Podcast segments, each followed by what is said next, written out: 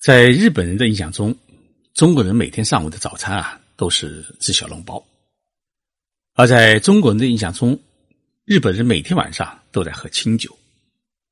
事实又是如何呢？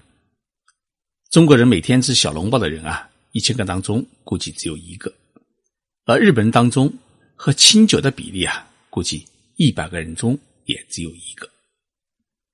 为什么日本喝清酒的人是越来越少呢？因为年轻人认为喝清酒是油腻男们干的事情，年轻人是不喝那玩意儿。就像我们中国人现在热衷于红酒而不爱喝黄酒一样，也会认为喝黄酒是中老年人干的事情。那么日本的年轻人他平时喝什么呢？最多的是喝啤酒，其次呢是喝各种果酒。中老年的油腻男们喝什么呢？第一杯往往都是啤酒，第二杯呢，多数人是喝烧酒，里面加水，因为烧酒的含糖量是最低的。在当今的日本社会，正儿八经的喝清酒的日本人是越来越少，所以日本各地的酒厂开始遇到了一个问题，那就是日本国内的清酒市场出现了萎缩。接下来。日本的清酒应该是卖给谁呢？许多日本酒厂啊，把希望寄托在了中国人身上，看上了中国市场。但是我在遇到一位日本酒厂老板之后，我发现日本人卖酒还真没水平，他们的卖酒理念和中国人是相差太远，甚至到了一个令人费解的地步。今天的节目啊，我跟大家来聊一聊。日本人卖酒的生意经，从中去发现日本人的一种企业道德和他们的荣誉感。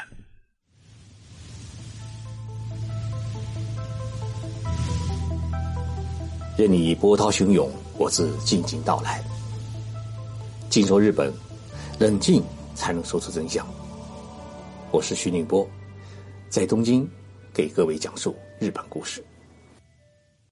昨天我接待了一位来自日本东北地区新泻县的企业家。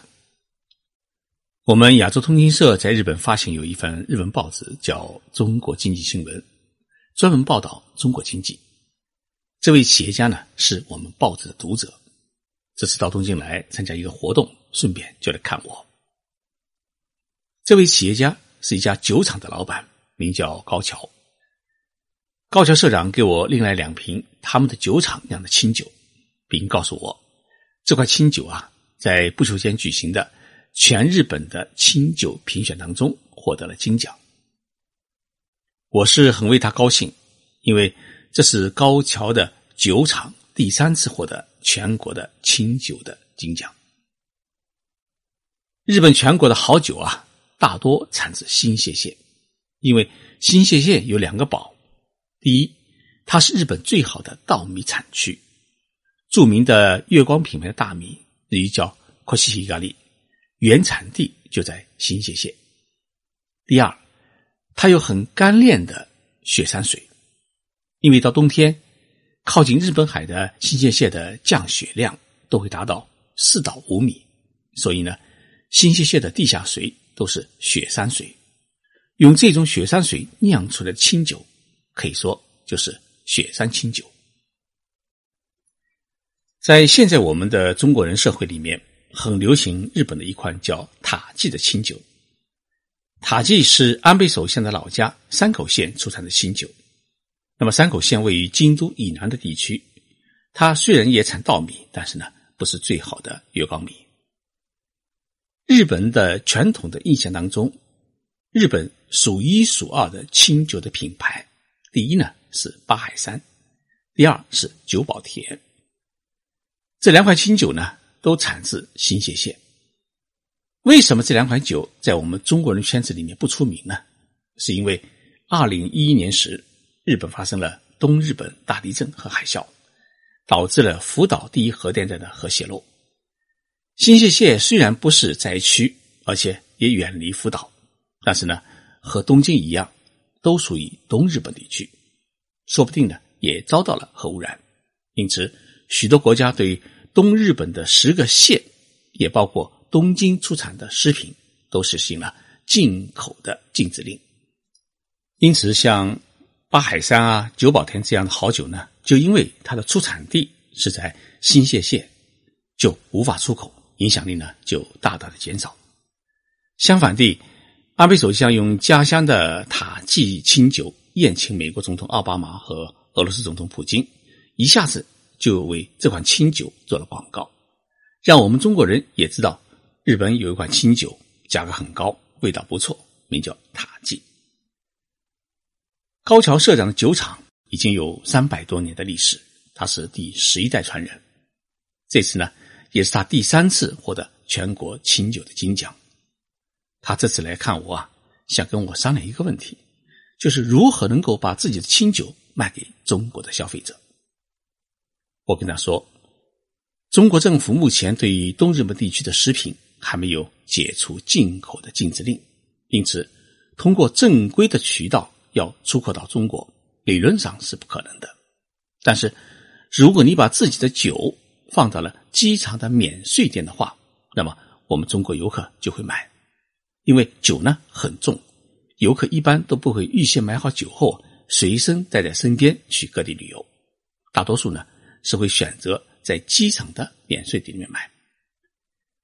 我还告诉他，中国人其实对于日本的清酒的品牌都不熟悉，不知道卖哪一款清酒好，所以在选购时啊，第一是看这酒的包装是不是很有品味，第二呢。是看这个酒是不是得过什么奖，譬如我们中国人最吃的一口就是获得过巴拿马金奖。高桥社长听了我的话以后啊，连忙说了一句话：“酒酿出来以后都已经开始卖了，获奖的标签呢是来不及印刷和张贴。”我说：“那以后就可以印上去啊。”他就回了一句话说。以后印上去的就不是获奖的这块酒了。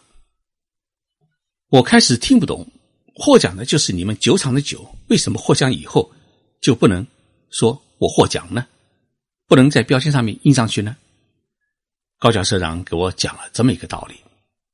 他说啊，清酒是大米酿成的酒，不适宜长期保存，酒越新，味道是越鲜美，跟中国的白酒和黄酒不同。因此呢。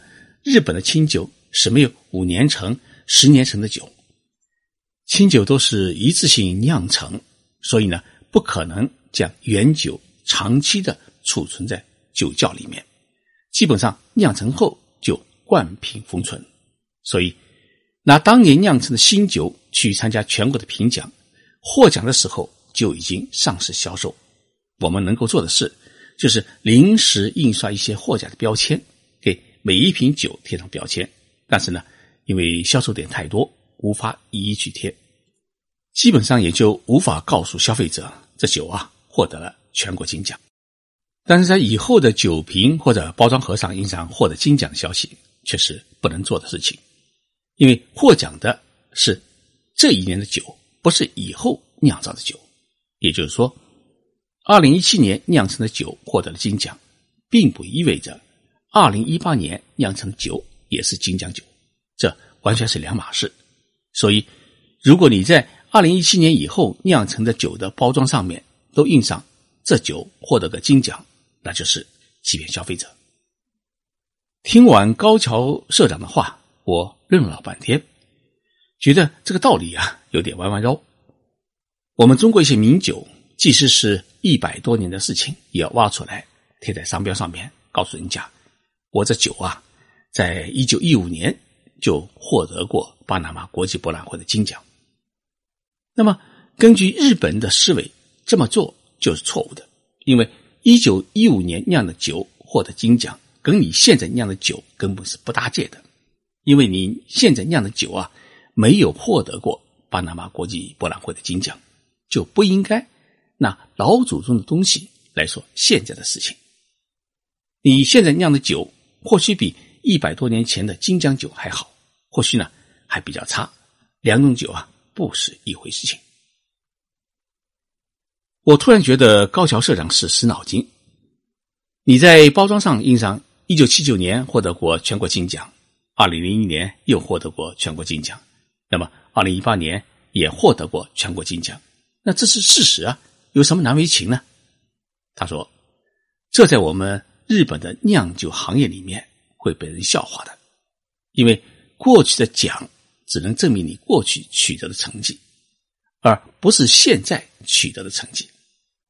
你拿过去的东西来包装自己，就有掩饰自己产品品质的嫌疑。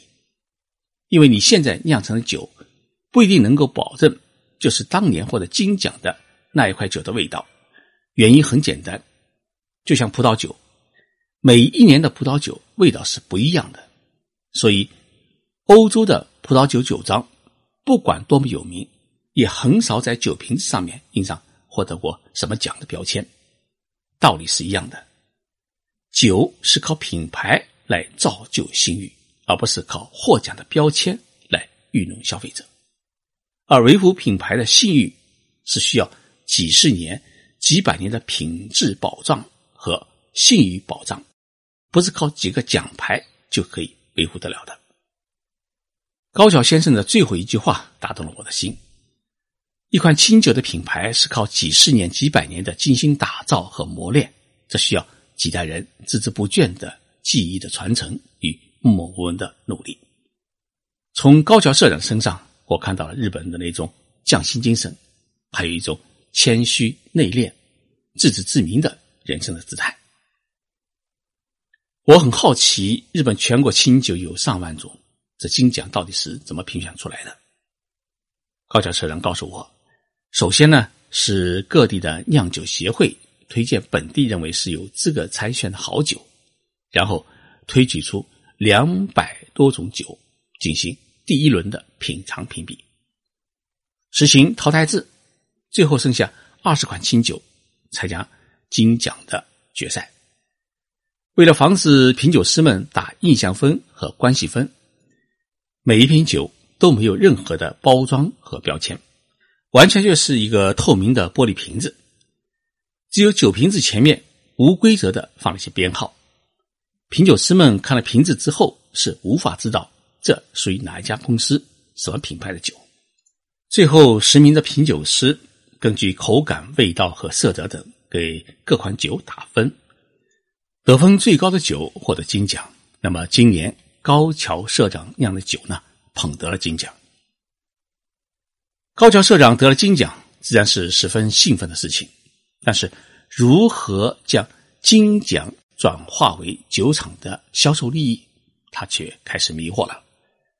从他的迷惑中，我们也可以看出，日本传统酿酒产业的匠人们。是善于传身心的去投入酿酒的技艺，却很少有人去思考如何把酒卖出一个大市场。所以，重技术轻市场，这也是日本企业的一种通病，又恰恰是我们中国人搞经济的一种优势。